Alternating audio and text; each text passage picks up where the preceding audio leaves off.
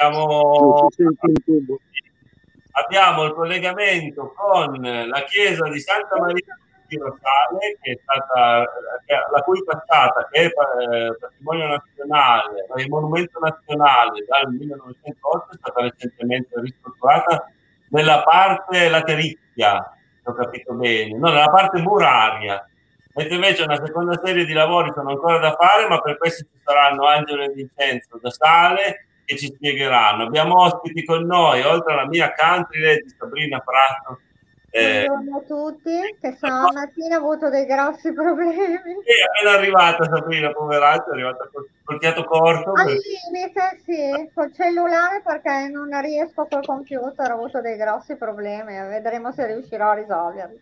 Ma sì, speriamo insomma che tenga la linea. Eh, abbiamo anche come ospiti Cinzia Rescia, in rappresentanza del PAI di Tortone, il Fondo Ambiente Italiano. Da buongiorno. Eh, Buongiorno, e Luciano Ferrario come edicole sacre del Tortonese, perché Luciano è anche un po' il collante di questa puntata che è riuscito insomma a fare un po' da fulcro di tutti questi ospiti che abbiamo e insomma Sabrina lascia a te la, la, la, parola per presentare meglio i nostri ospiti. Ciao Luciano e ciao Cinzia. E ciao da Sale.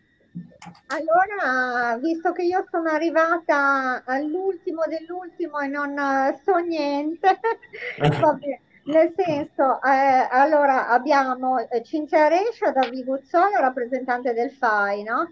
Poi vabbè il nostro amico Luciano Ferrario delle, delle edicolate, delle edicole del Tortonese. E poi abbiamo da Sale abbiamo Vincenzo mm, aiutami Chiodi. Già Vincenzo Chiodi. Eh, Vincenzo Chiodi e anche Angelo Chiesa, Angelo Chiesa, che saranno in chiesa. Eh, mi sa che si stanno ancora organizzando eh, perché non li sentiamo neanche. Comunque va bene, loro in tempo. Eh, per prima. Ci faranno, ci parleranno della chiesa di San Siro e, e Santa Maria eh, che è, è, appena stata restaurata e ci faranno vedere proprio, essendo loro sul posto, eh, questa chiesa eh, questa chiesa bellissima e il, loro, il restauro che è stato fatto. Quindi Vai Sabri, stringi i tempi perché guarda che dalla chiesa, secondo me da sale hanno, una, hanno in mente una scaletta lunghissima. Eh. Poi se ci dilunghiamo troppo lo, lo patiremo, pagheremo alla fine che ci siamo dilungati che poi andiamo lunghi. Facciamo parlare Luciano Oh, Cinzia, Cinzia, apre Cinzia, rappresentante del FAI, del Fondo Ambiente. Del appunto, rappresentante del FAI di Tortona, raccontaci, insomma, tanto parlaci un po' della tua attività e, e anche, insomma, di questo restauro. Buongiorno a tutti. Puoi dire? Certo, buongiorno a tutti, si sente bene Claudio? Sì, benissimo, bene, bene. Ok, perfetto. Allora io parto con un ringraziamento a Claudio e a Sabrina per avermi invitata Grazie a questo a appuntamento, eh, di cui sono particolarmente contenta perché eh, oggi non è così scontato essere chiamati a parlare di cultura e più nello specifico di questa giornata di amore per l'arte. Ehm, in Italia chi meglio del FAI, quindi Fondo Ambiente Italiano, rappresenta questo grande amore per il nostro, per il nostro patrimonio. Come tutti sapete si tratta di una fondazione senza scopo di lucro, eh, la cui missione è tutelare e valorizzare il patrimonio artistico e naturale della nostra bella Italia eh, che tra parentesi, lo ricordo, detiene la fetta maggiore del patrimonio artistico e culturale eh, mondiale. Eh, noi come, come, territorio tortonese siamo molto fortunati perché nel 2004 eh, è nata la nostra delegazione, la delegazione FAI di Tortona che oltre ovviamente a um, perseguire la missione, la finalità del FAI nazionale, si occupa in particolare del patrimonio del nostro territorio. Eh, allora, questo un piccolo aneddoto per eh, giustificare la mia presenza qui. Allora, mio marito ed io eh, siamo iscritti al FAI dal 2005.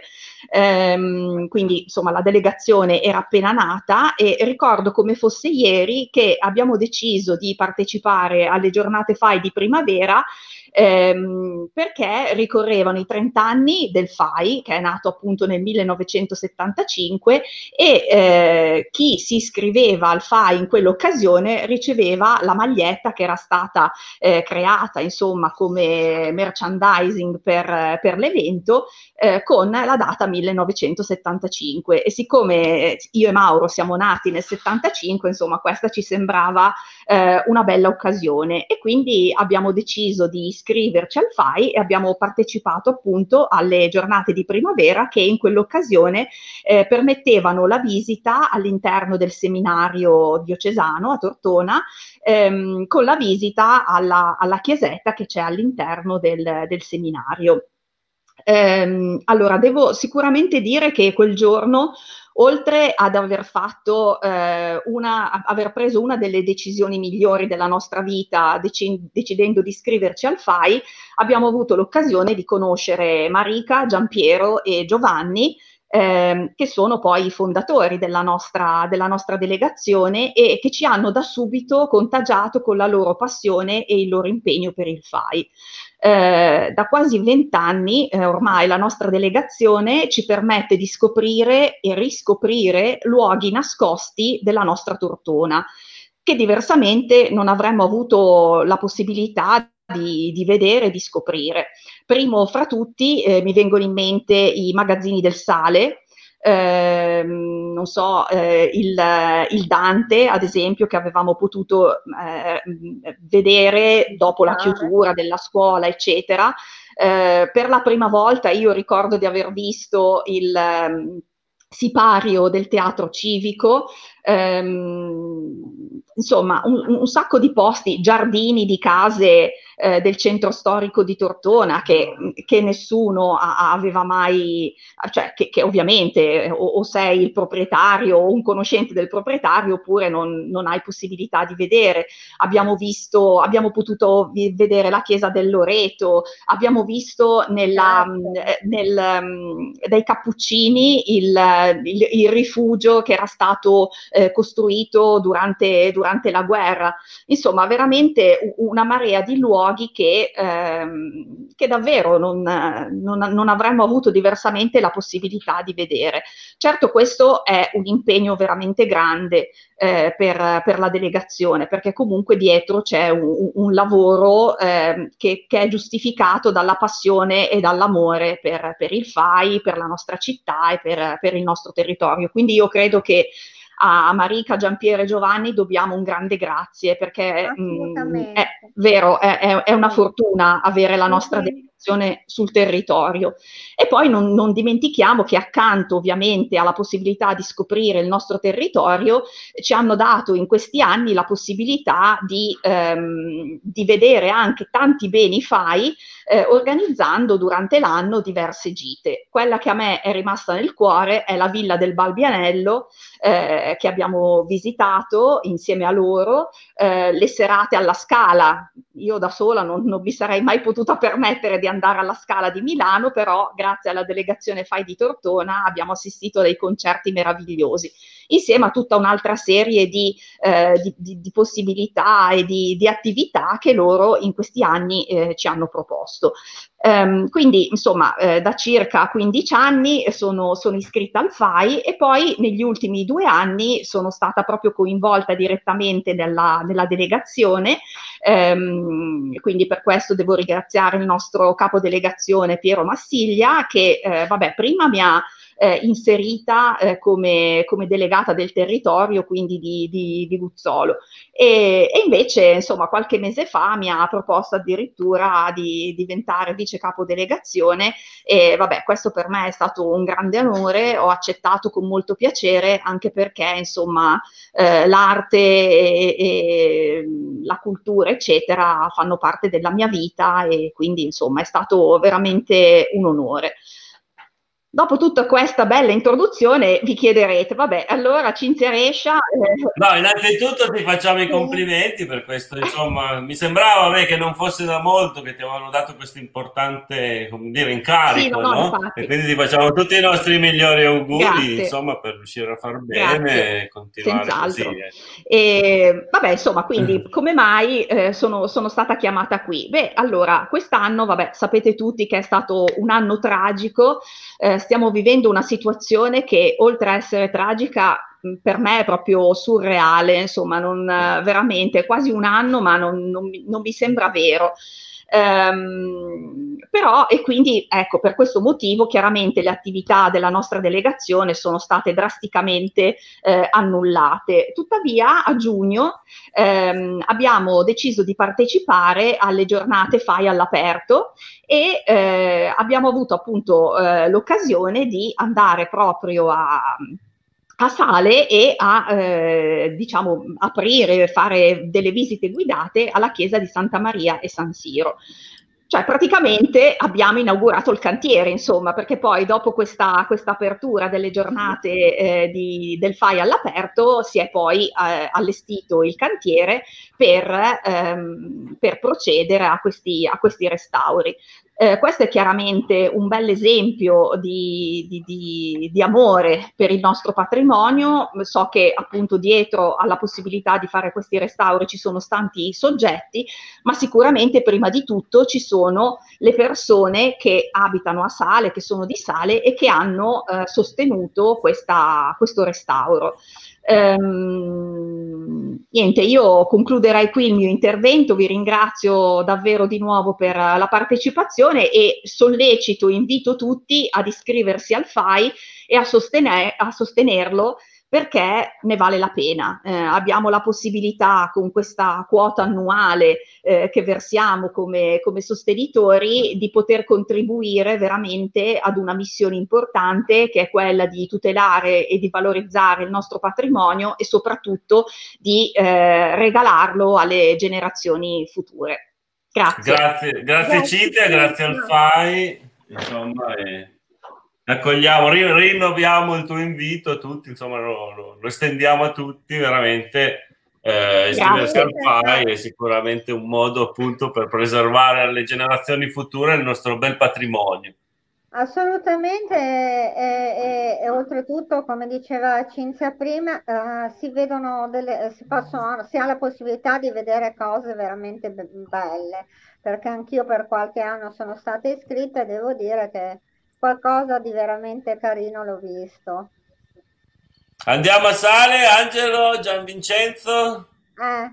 Ci siete? Ecco. Ciao Angelo, eccoci qua. Ciao Angelo Chiesa da Sale. Mi sentite? Adesso Ciao. abbiamo la parte un Ciao, po' più corposa del, del, insomma, del, collegamento. Ci farete vedere questa sì. bella chiesa e soprattutto ci spiegherete i lavori già fatti, quelli da fare. Prego, grazie esatto. Angelo prima di tutto vi ringrazio della, Ciao, di questa opportunità, saluto tutti, saluto Cinzia che ogni tanto ci vediamo in riunione col FAI, dato che Ciao, anche noi e Vincenzo siamo del FAI. E adesso eh, partiamo in questa visita. Mi tolgo io dalla, dalla, visuale e lascio che Ottaviano riprenda la chiesa. Quindi siamo, siamo in, piazza Santa Maria, eh, in piazza Anna Maria Brizio dove sorge la chiesa. Lunedì scorso si è conclusa eh, la prima fase del restauro con il consolidamento della facciata della chiesa. Scusate, ogni tanto passano delle auto. Eh, intervento eseguito dall'impresa Damiani Costruzione di Villanterio. La seconda fase che riguarderà il restauro delle formelle in cotto che contornano i portali, gli oculi e le bifore e che verrà eseguita dalla ditta Gabba Antichità di Tortona, partirà con l'inizio della primavera. Le attuali basse temperature ci hanno costretto a posticipare la seconda fase verso la primavera affinché i materiali che verranno utilizzati possano sortire il miglior risultato.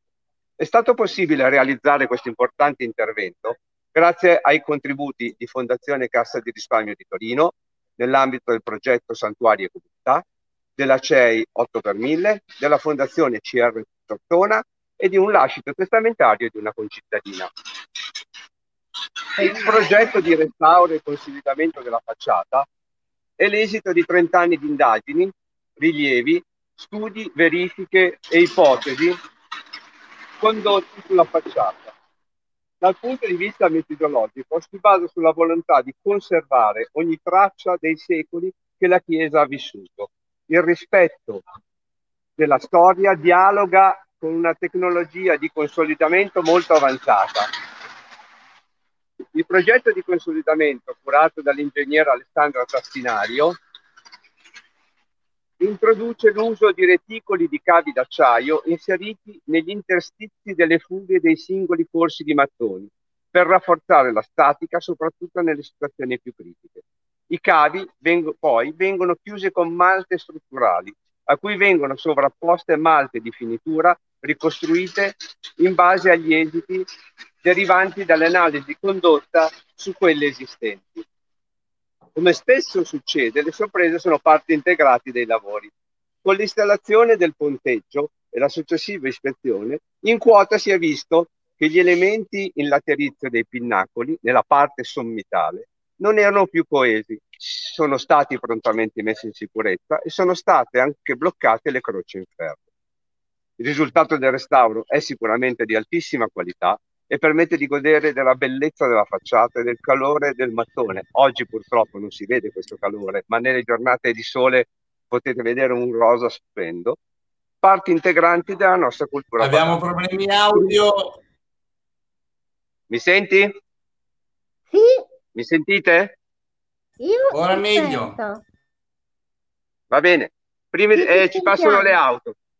Prima di lasciare la parola a Vincenza per i cenni storici, vorrei ricordare alcune particolarità architettoniche. Abbiamo perso il collegamento purtroppo. No, non è vero, io lo vedo.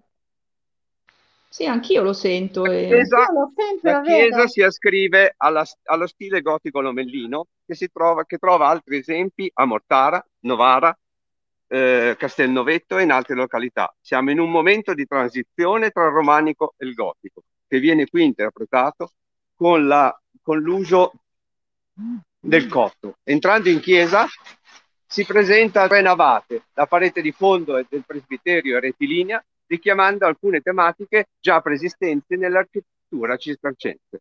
A Vincenzo. La fondazione Ciao della Vincenzo, Ciao, ti ciao, vedevamo qui. da, da fin da prima, è già da un po' che ti vediamo e adesso finalmente ti abbiamo raggiunto con un primo piano e allora già Vincenzo Benvenuto. Chiodi, benvenuto e gra- grazie. Grazie. Lasciamo a te la parola, ecco. Grazie. La fondazione di una chiesa di Santa Maria all'interno del borgo di Sale viene fatta risalire all'undicesimo secolo. Si trattava però della dipendenza della più antica pieve di San Siro situata fuori dalle mura del borgo. Va subito indicata una specificità, e cioè che ambedue le chiese appartenevano alla diocesi di Pavia, così come pure il paese faceva riferimento al contado di Pavia. Questo può anche spiegare come mai i vescovi di Tortona, un po' per frenare questa politica espansionistica eh, di Pavia, si siano affrettati a istituire due altre pie- pievi in un paese piccolo come Sale, che evidentemente rimane un fatto abbastanza particolare e atipico. Come che sia, comunque, il- la Chiesa ha assunto subito un'importanza particolare proprio dal punto di vista politico-istituzionale. Infatti, nel 1165 al suo interno viene firmata la pace fra Tortona e Pavia, la presenza dei consoli delle due città e dei legati imperiali. Ma non si tratta dell'unico episodio importante. Poco un secolo dopo circa, credo sia il 1226, eh, Santa Maria è sede di un altro importante trattato, sempre tra il comune di Tortona e i conti palatini di Langosco e di Sparvara, circa i diritti sulle acque di Cassano. Questo ruolo particolare la chiesa di Santa Maria naturalmente l'ha mantenuto nel corso dei secoli, tant'è vero che ancora nel 1630, all'epoca della peste manzoniana, eh, all'interno della chiesa si erano radunati tutti i capifamiglia del paese per pronunciare un voto solenne a Sant'Anna. Se avesse liberato Sale dalla peste, l'avrebbero eletta patrona del borgo, il che è puntualmente avvenuto. E, e quindi niente, da allora Sant'Anna è la patrona eh, del nostro paese. Ma molti potrebbero essere gli episodi che potrei citare circa questo ruolo importante eh, assunto da Santa Maria all'interno della vita di Santo. Bellissima. Ora entriamo, sono di nuovo Angelo. Ora entriamo in chiesa e siamo nella navata centrale. Come potete vedere la chiesa è molto luminosa, oggi un po' meno ovviamente. E anche questo richiama il tema costruttivo di San Bernardo. Precisamente, precisiamo che le aperture sono state reintrodotte durante la campagna dei restauri del 37, condotta dall'allora rettore Don Franzosi, con l'eliminazione anche degli altari laterali barocchi. Questo percorso ci permette di ammirare sin da subito uno dei più interessanti cicli pittorici quattrocenteschi. La volta del presbiterio che ci accoglie maestosa e ci permette di cogliere la stupenda dimensione spaziale che l'affrescante voleva offrire. I quattro evangelisti, posti sulle cattedre, finemente lavorati, dominano la scena e un cielo stellato offre serenità e bellezza all'umanità. Questo cielo stellato doveva essere di estremo impatto visivo, in quanto si è visto nel corso dei restauri dell'87, quando si è intervenuti nella cappella maggiore, sotto la sovrintendente Carmen Enrica Spantegati, che le stelle erano di cera dorata applicate sulla parete.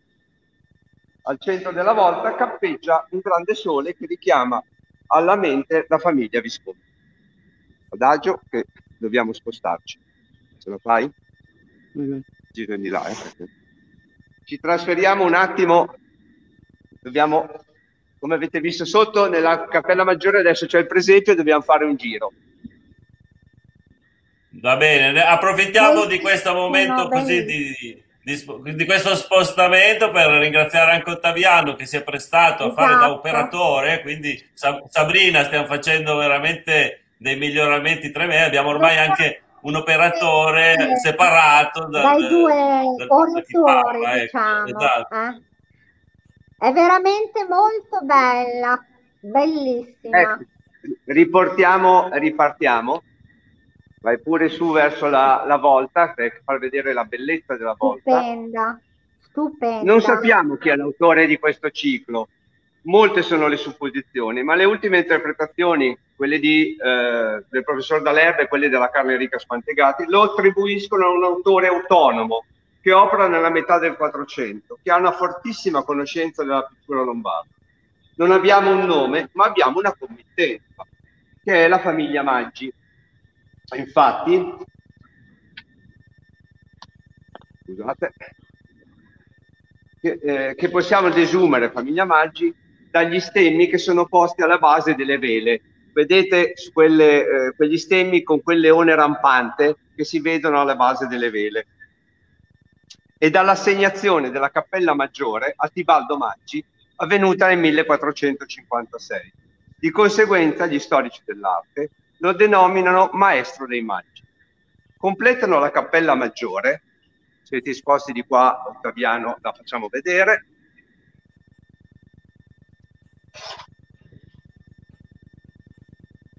Un'annunciazione che nel, che è divisa dalla, dalla lunetta eh, della, della, dell'abside. E poi ci giriamo attorno di qua la, quello che resta della tomba di Jacopino Maggi, rimosso poi in epoca Napoleone, posta nella parete sinistra del presbiterio. L'area dell'affresco si trova all'interno di una bellissima cornice di motivi floreali. Sono presenti una coppia di angeli turibulanti, li vedete in alto, ed un'altra coppia di angeli ginocchiati con i ceri, sono qua in basso. È difficile forse eh, coglierli con il telefonino. Proprio questa iconografia, scelta dal pittore, legata alla morte della Madonna, fa proprio presumere che quella era la sede della tomba di Aquino. Lo stretto rapporto di questo maestro con la pittura lombarda è evidente e lo si può ritrovare negli affreschi degli evangelisti e della scultura della Vergine presenti nell'ex chiesa eh, abbaziale di Mirasole, che è di, vicinissimo a Milano, se qualcuno l'ha vista è molto bella. Altro esempio del, di questa eh, vicinanza alla pittura lombarda è nel particolare di San Matteo, che soffia nella penna, e là in alto, diciamo, vedere, che è tipica di, di tutta la, uh, la pianura padana. Chiude la cappella, la cappella maggiore, il sottarco con gli affreschi dei dodici profeti. Qui possiamo notare un particolare, il profeta Habacuc, che è quello, se riesce a farglielo vedere, porta gli occhiali, o meglio, una sorta di pinselè. Lascio la parola a continuare a Vincenzo. Un attimo, dateci un attimo di tregua, quello che ci state dicendo è sicuramente molto interessante, ma anche impegnativo. Facciamo un attimo un break, chiedo scusa, ma anche per, insomma, sia per me che credo anche per, per i nostri telespettatori. Allora, durante questo break, scusateci da Santa Maria San Siro, poi vi ridiamo subito sì. la parola. Eh, abbiamo due possibilità, dai, o facciamo vedere un attimo i lavori di smontaggio del ponteggio, potremmo fare così e ci riserviamo poi di, di, di intervistare eh, Luciano più tardi, quindi vi faccio vedere per pochi secondi i lavori di smontaggio di, della facciata, avvenuto in settimana, credo la settimana scorsa questo lavoro. Lunedì. Eh, sì. Lunedì. Lunedì. Eh sì, infatti, non so se sentite l'audio voi del, de, de, de, dei ponteggi, comunque è già finito, ecco. Allora dai, un piccolo doverosissimo break perché veramente le cose, le cose che ci state dicendo dalla Chiesa sono molto importanti, ma anche molto, molto impegnative. Ridiamo, ridarei Sabrina che dice, ridiamo la, la linea in chiesa eh sì, per la visita sì, guidata sì, e poi ci riserviamo qualche domanda a Luciano più tardi. A Luciano alla fine. E poi, e poi, e poi magari eh. anche ancora qualcosa a Cinzia. Oh, scusate, anziché metterlo in primo piano l'avevo proprio tolto. Prego Angelo, prego Gian Vincenzo, siamo tornati da voi, eh? ci siamo presi solo un piccolo break. Continuate. Sì, d'accordo, grazie. Niente, due paroline ancora sui Maggi.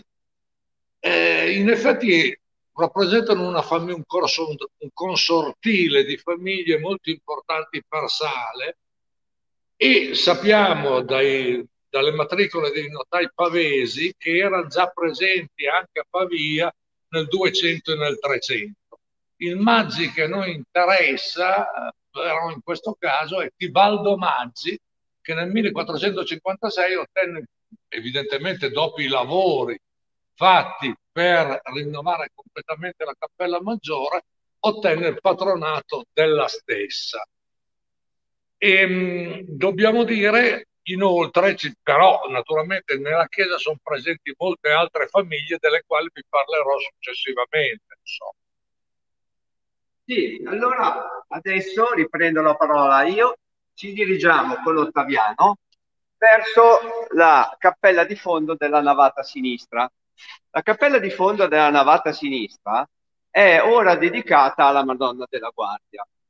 Eh, la chiesa è stata parrocchia fino al 1937.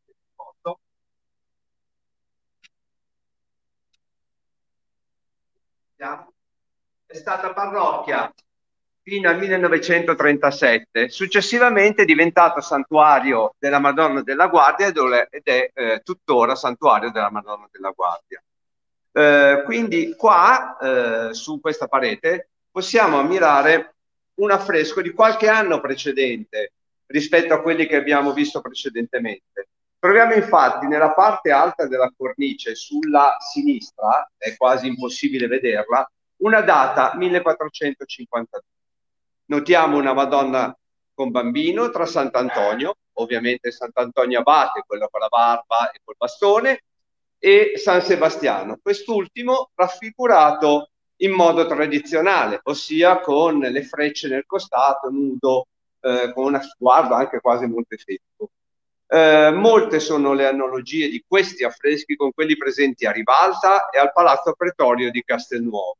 Si potrebbe ipotizzare che questo maestro, che opera nel circondario, sia legato sia al maestro dei Maggi che a Manfredino Boxilio, che opera appunto sia nel castello che a Rivalta.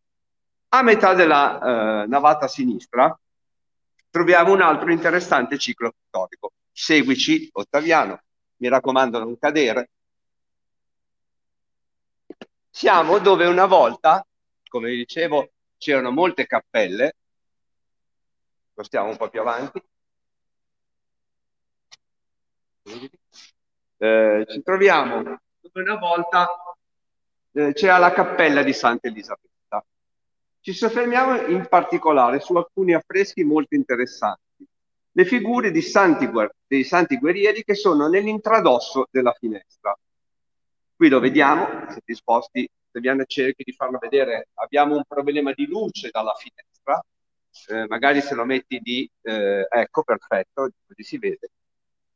Eh, come vedete questo San Sebastiano è raffigurato con abiti quattrocenteschi molto eleganti, porta frecce e spade all'uso nordico e lombardo, in contrapposizione, siamo veramente a qualche decina di metri con quello che abbiamo visto. Quindi abbiamo la rappresentazione di uno stesso santo per, con due modi diversi.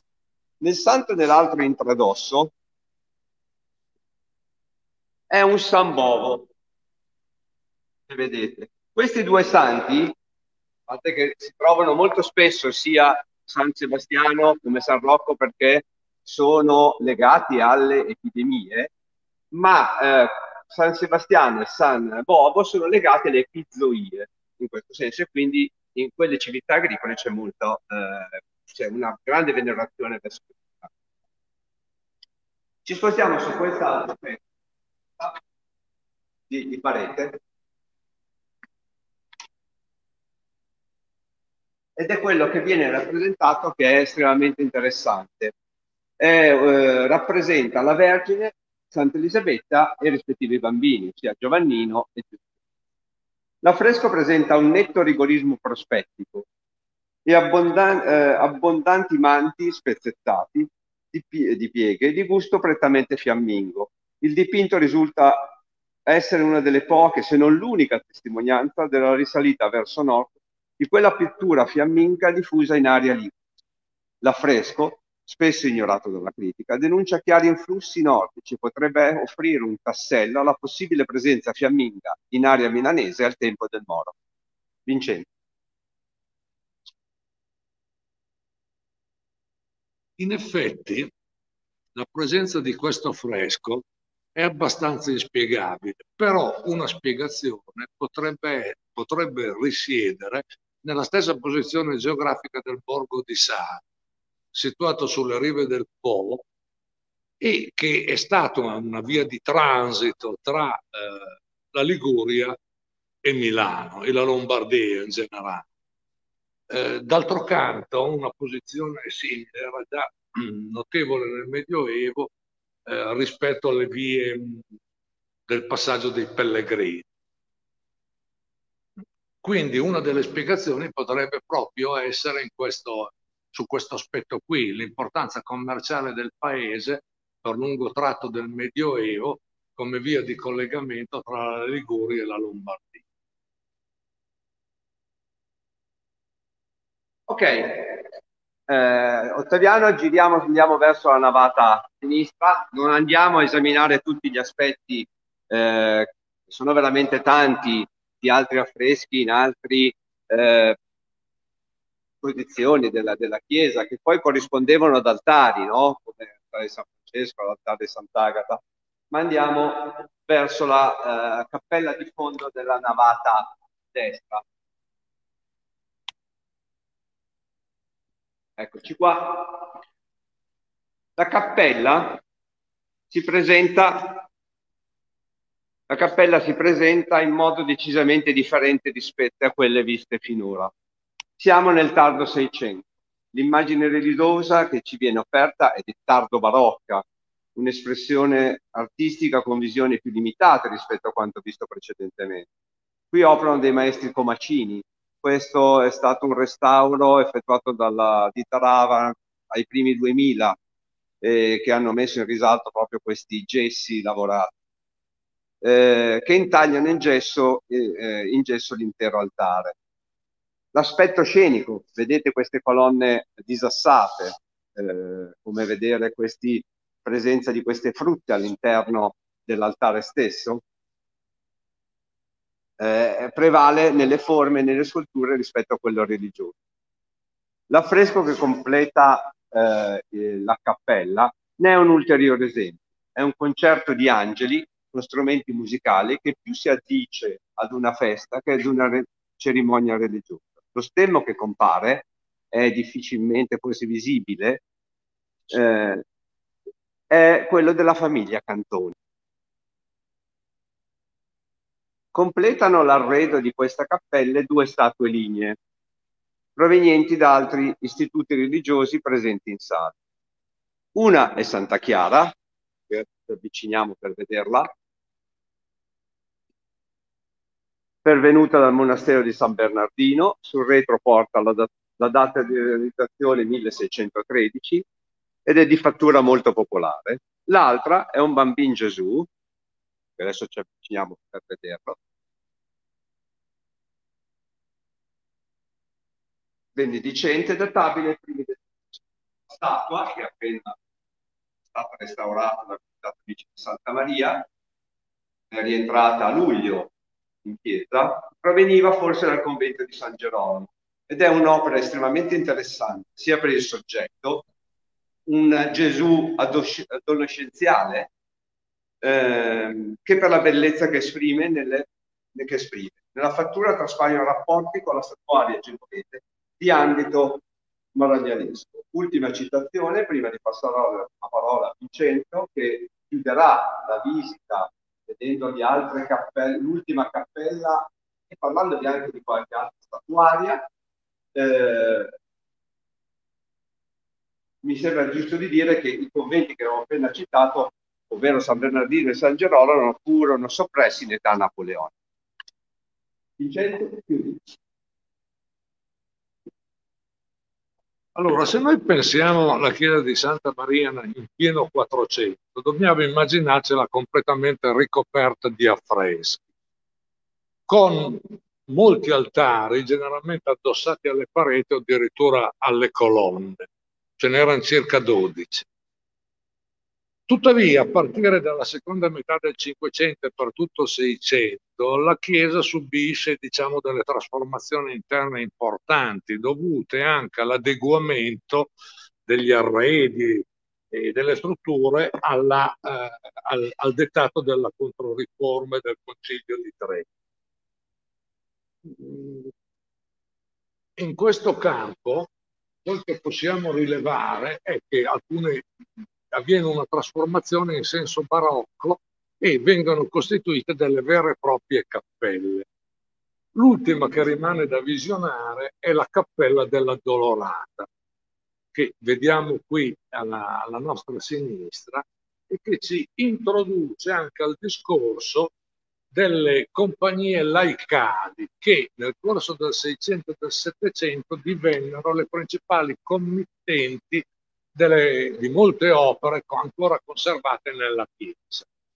Questa cappella della Dolorata era naturalmente a cura della compagnia della Dolorata, alle quali si devono sia una bellissima statua della Dolorata, sia anche la, la figura del Cristo eh, deposto, che veniva usato per le grandi processioni del venerdì santo. Um, un'altra importante compagnia laicale presente era quella del Santissimo Sacramento, al quale si deve con ogni probabilità la committenza del prezioso altar maggiore in marmi policromi risalente al 1774 e un grande crocifisso ligneo attualmente in restauro risalente alla fine del 600, primi anni del 700. E con questo penso di aver chiuso, diciamo, la, la niente, questo, questo breve... Ah no, abbiamo ancora una cosina molto interessante da farvi vedere. e si tratta dell'impronta marmorea del Cristo. È legato un discorso abbastanza particolare che prende piede nel Cinquecento. Un tal Lazzarino Boveri, appartenente a una delle famiglie nobili dell'uomo, si era recato in pellegrinaggio in Terra Santa e ne aveva riportato l'impronta del piede di Cristo. Eh, naturalmente, dalla quale poi è stato tratto questo calco marmoreo e qui esposto.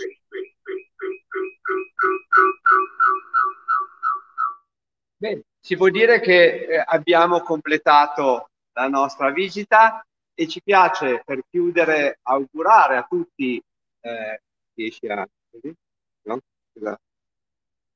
Fatevi vedere Angelo, ci avete fatto vedere tanta chiesa ma abbiamo visto poco voi, sai che noi siamo curiosi anche sulle su, su sì, chi, sì. fatevi vedere allora, no, avete... volevo dire insomma. eh, vogliamo chiudere, vogliamo chiudere la, la, questa trasmissione, salvo poi le domande che vorrete farci, perché siamo qua disponibili, con uh, un, un, augurio di buon Natale. E l'augurio di buon Natale lo possiamo fare eh, mostrandovi il presepio che abbiamo preparato. Ci, avvi- ci avviciniamo e qua la, l'opera è tutta di Ottaviano, di Egidio, mia. Eh? Scusatemi se mi vedete, adesso ci avviciniamo. Finalmente un, un presepe in chiesa. Eh. Io quest'anno devo ancora andare qua a Tortona, il presepe in chiesa più famoso è quello della chiesa di San Michele, che ogni anno ci stupisce con, con effetti speciali. È eh. vero. Ero stato in Duomo, devo dire, comunque dopo l'8 dicembre, ma era, era proprio subito dopo l'8 dicembre non c'era ancora il presepio, quindi non so se l'hanno fatto poi in tutte le chiese. Quindi complimenti agli amici di Santa Maria per essere riusciti a farlo a, farlo a sale, ecco. No, no, ma la nostra è una grande tradizione che va avanti da 30 anni, eh, di quello di volere fare il presepio e cerchiamo di farlo ogni anno trovando delle nuove soluzioni. Eh, un'ultima nota che ci piace portare eh, e fare conoscenza è mm, noi abbiamo un sito che è Santa Maria San Siro dove si può vedere eh, le manifestazioni che facciamo, i lavori di restauro che sono stati eseguiti e quelli in corso, eh, gli eventi e da ieri c'è una grande novità. Eh, sulla home page eh, scorrendola in fondo, potete fare un virtual tour della, eh, della chiesa. Eh, è un nuovo inserimento che abbiamo proprio inserito ieri e penso sia veramente gradevole e permette di vedere angoli differenti della, della chiesa. Buon Natale! Bellissimo il presepe. Angelo, Angelo, ripetici il nome, il nome del sito che me lo son perso. Santa Maria e San Siro. Siro.it. Ok. It. Andiamo a vedere, facciamolo insieme. Allora, adesso ci hai, ci hai incuriosito, andiamo, andiamo a vederlo insieme. Vede, si vede, ecco qua. Andiamo a vedere. Claudio, la chiesa è bellissima. Eh? eh certo. Noi ogni tanto l'avevamo già vista così un accenno c'era già stato dato durante la quando abbiamo fatto l'edicolata in streaming infatti sì, è da lì che c'è poi venuta voglia insomma di, di, approfondire il discorso l'occasione è stata quella del restauro terminato no? della conclusione del restauro della prima parte del restauro della facciata allora non ci siamo fatti sfuggire l'occasione. Insomma, ringrazio veramente tantissimo Angelo e Gian Vincenzo perché hanno fatto un lavoro veramente importante, una preparazione proprio certosina e un... Bravissimi, veramente. Siamo riusciti a far fare da casa, comodamente seduti sul, nel vostro salotto, ahimè, costretti da questa emergenza sanitaria. Comunque siete riusciti dal vostro salotto a fare per quanto possibile, insomma, mi sembra un bellissimo, una bellissima visita guidata alla chiesa di Sale, ecco, di Santa Maria di Santa Claudio, l'operatore. Eh. Sì, bravo Ottaviano, numero uno, Ottaviano, che hai seguito. Sì, Ottaviano. Sì, questi due relatori d'eccezione, perché dai, diamo, allora, proviamo mutando i nostri microfoni perché eh, Luciano ha un po' di eco, ma qualcosa vogliamo sentirla anche da Luciano, anche perché lui che un po' è addentro anche, cioè lui che ci ha comunque combinato l'incontro con Angelo e con, con Gian Vincenzo, insomma, quindi se vuole aggiungere qualcosa o, o non so, vai Luciano, speriamo in bene. Esatto. Ma lascerei queste suggestivissime immagini della, di Santa Maria San Siro come elemento fondamentale. Sono contento di aver facilitato questo incontro. Era nato quando abbiamo fatto la, questa puntata sulla nostra edicolata virtuale visitando i vari percorsi nel sacro che ci sono nel Tortonese e insistiamo sempre Tortonese è meraviglioso, vale la pena visitarlo tutto, però ci sono ovviamente dei punti di eccellenza come Santa Maria San Siro che abbiamo visto proprio nei cinque minuti durante l'edicolata. Bellissima l'immagine di chiusura del calco del piede di, di Cristo che è stato riportato, che era quel particolare che aveva incuriosito anche nella scorsa connessione durante le visto che il ponteggio ostruiva la, la, visibilità la volta scorsa, cogliendo l'occasione della,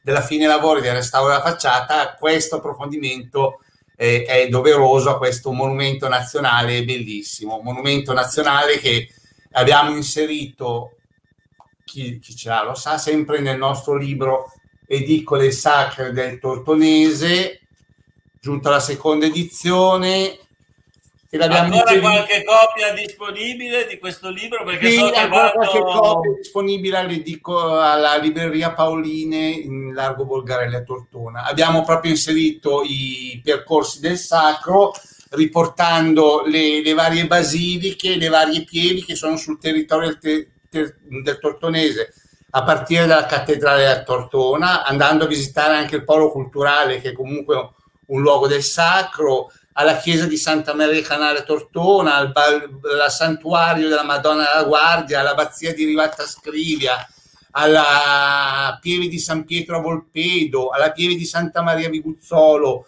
alla pieve di Santa Maria Fabbrica Curona, altra bellissima pieve che andrà, andrebbe a visitare, per non dimenticare la collegiata di San Pietro a Castelnuovo Scrivia e proprio chiudavamo con la basilica di eh, Santa Maria San Siro qui a Sale che è un, un capolavoro. Ce ne sono tante altre, c'è il santuario della Fogliata da visitare, c'è mh, mm, sempre tra Tortona e Sale eh, la,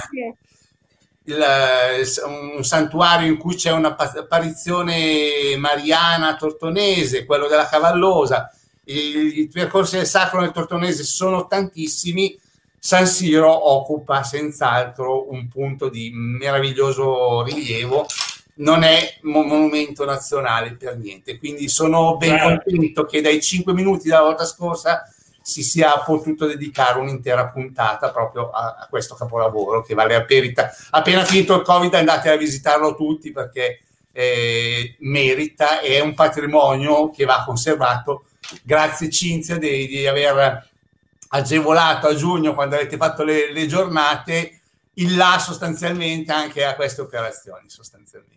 Grazie mille, io vorrei fermarmi qui e ritornare sulla Basilica che merita più di me, insomma. Ma Grazie ecco, infatti, chi, allora, innanzitutto, allora, Dele Baraldi, gli altri commenti li ho fatti scorrere, questo lo commentiamo un attimo, mi ha detto che in Duomo il presepio c'è, quindi merita tornare in Duomo, ecco, erano solo un po' in ritardo, eh? ok, ok, ok. No, perché io ci tengo, io ho i presepi, guarda, per i presepi... Certo. Cioè, Però eh, Claudio, ricordiamo anche che c'è sempre il presepe, il presepe della, um, al santuario della Madonna della Guardia, cioè praticamente quello permanente che è bellissimo eh, da visitare, che poi ah, non sì. è dentro, Ah. Sì, ah, vabbè, sì, quello meccanico, ok, allora, d'accordo. Sì, quello del Mother sì, Day, diciamo così. che poi è il Mother Day, mm. non è dentro il santuario. Sì, abbiamo fatto una puntata apposta, era, il, era proprio l'8 dicembre, simbolicamente abbiamo parlato certo. un po' dei certo. presepi, non specificatamente di quello di Tortona, ma quello di Tortona è venuto fuori perché comunque certo. dei presepi eh, più interessanti del, del nostro territorio. Il più bello e più grande d'Europa. Sì, il presepe stabile più grande d'Europa. Mm. È vero. Mm. Più esteso, con una superficie più estesa. Eh, esatto. invece, riguardo alla chiesa di Sale, volevo chiedere come mai Basilica, perdonate la mia ignoranza, se qualcuno ah, è in grado davvero? di, anche magari Angelo o Pier Vincenzo, credo soprattutto. Di che cosa, scusate? Volevamo chiedere sì, come mai una basilica? Se solo una navata è la basilica? No, no non, non, è una basilica. No, no, ma qualcuno l'ha detto. Ah, ok. Eh, qualcuno l'ha detto perché era una chiesa e poi al massimo è diventato ah, okay. santuario ah, nel 37, come avevo detto prima.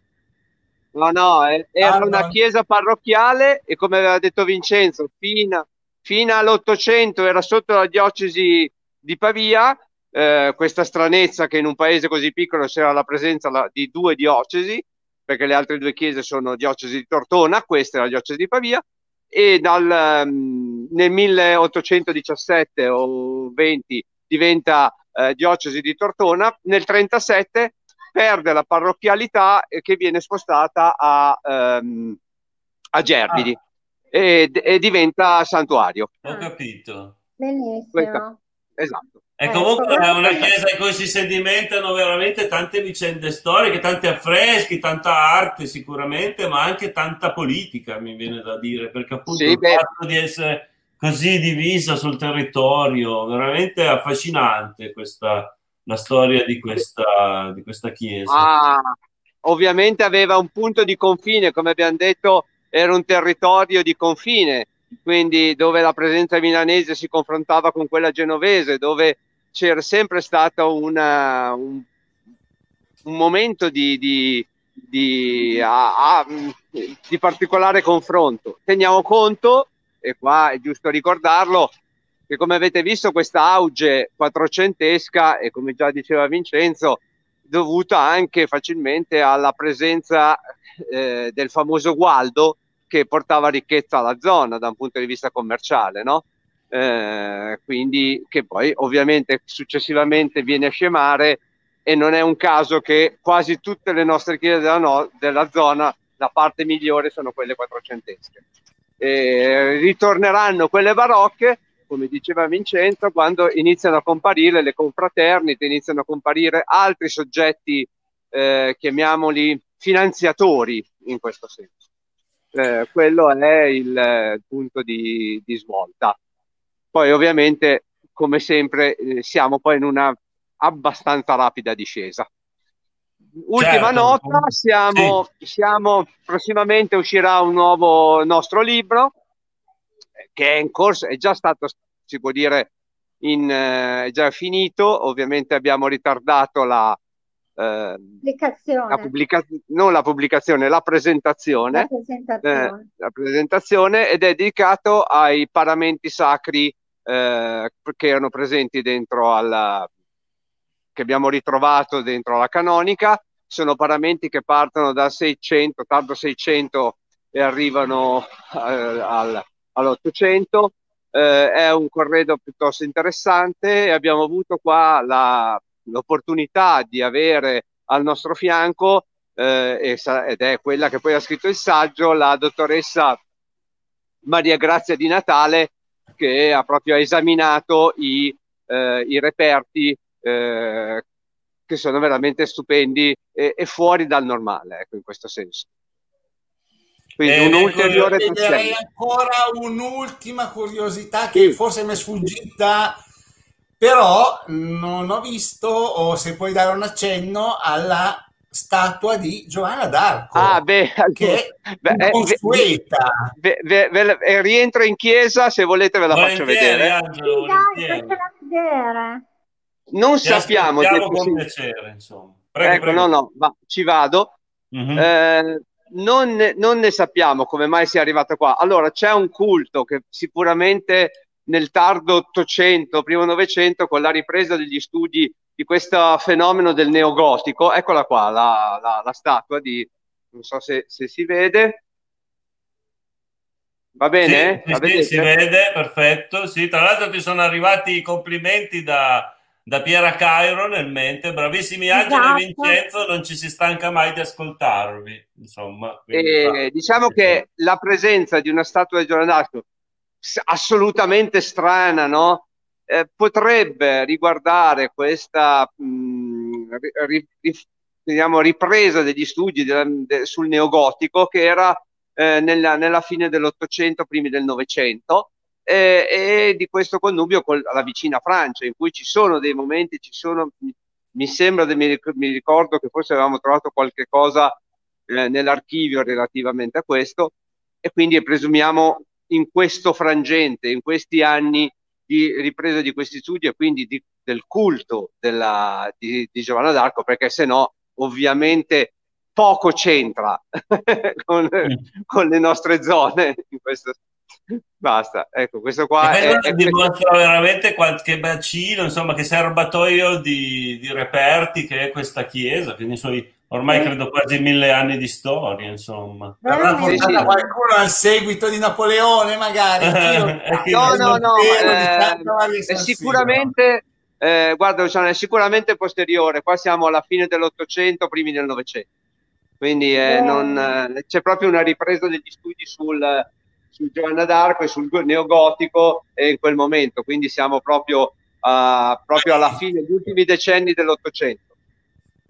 Ok, quindi grazie tardi, mille di questa bellissima panoramica di questo splendido monumento. Ecco, Io adesso vi faccio vedere Buone feste. Vi faccio vedere i, in, i tre eh, personaggi, oh, Ottaviano, Vincenzo Ciao, ed Egidio. Mille, grazie a Vincenzo, grazie a Egidio e grazie ad Angelo, insomma. E buon Natale a tutti.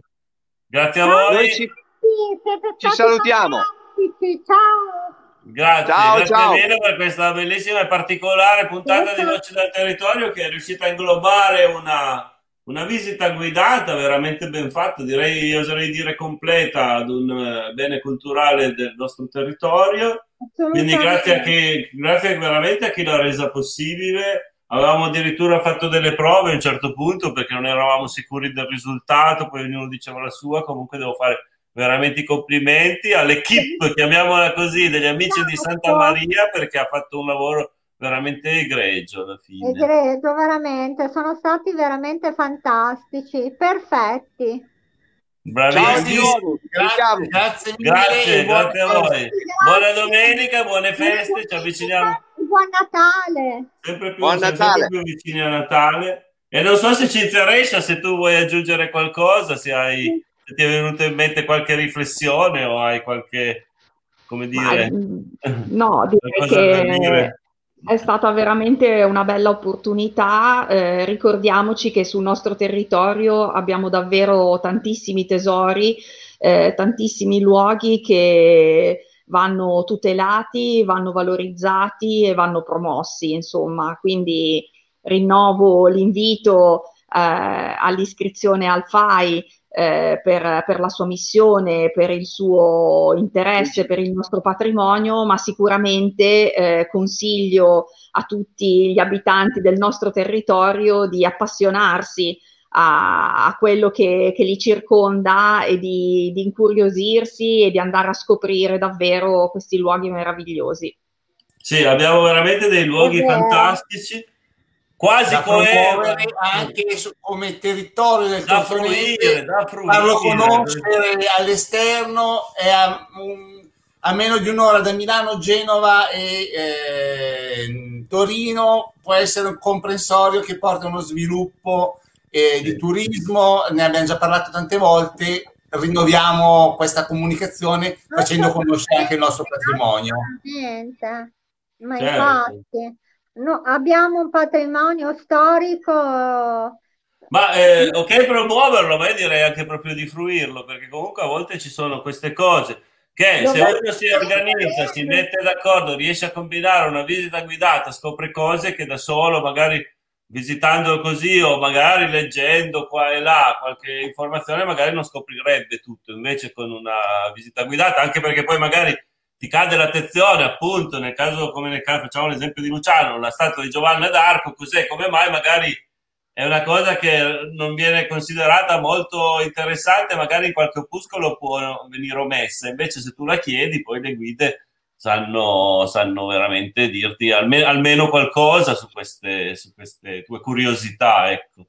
Esatto. E un'ultima cosa invece, con, perché poi eh, come al solito riusciamo a sforare anche stavolta, però io volevo dire a Cinzia che è di Viguzzolo, visto che con Viguzzolo, bene o male, essendo anche il, il, il, il, il sobborgo, diciamo il paese più vicino a Tortona di tutti, c'è un canale preferenziale, dobbiamo cercare con Walter Ponta, che è un po' l'analogo di di Angelo e di, e di Gian Vincenzo per Viguzzolo, dobbiamo cercare di fare qualcosa di simile sulla Pieve, ripromettiamocelo, insomma, molto volentieri di riuscire a farlo.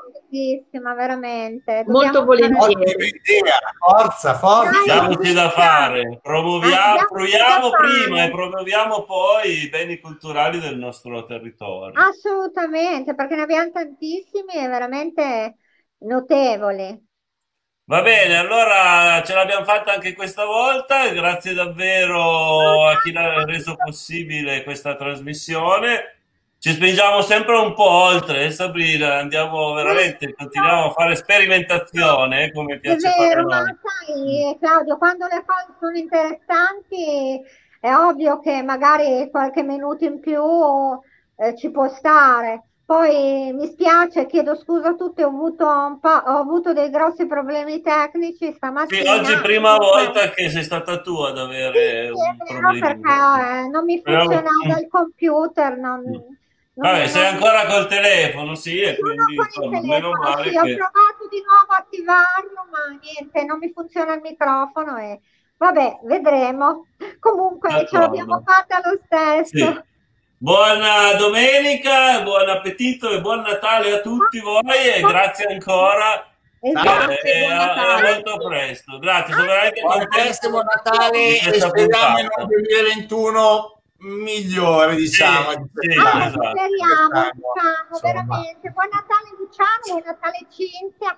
Claudio, Grazie. noi comunque martedì Grazie. sera dovremmo... Sì, martedì sera abbiamo ancora un'ultima puntata, brava, ecco, vedi che non faccio mai sufficiente promozione. Eh, martedì sera abbiamo l'ultima puntata pre-natalizia con... Eh, con eh, le associazioni di volontariato, volontariato. di Tortona. Ci faremo gli auguri con i volontari di associazioni, insomma, esatto. molto vicine a chi soffre per diversi motivi. Ve le, ve le presenteremo. Non, non, vi, non, vi, anticipiamo niente, seguiteci martedì sera perché avremo da farci gli auguri veramente in una maniera, come particolare. dire, particolare e molto... Esatto è molto sentita, sensibile. Esatto. Ciao a tutti, buon Natale, grazie veramente ancora a tutti i nostri ospiti e, e, a presto.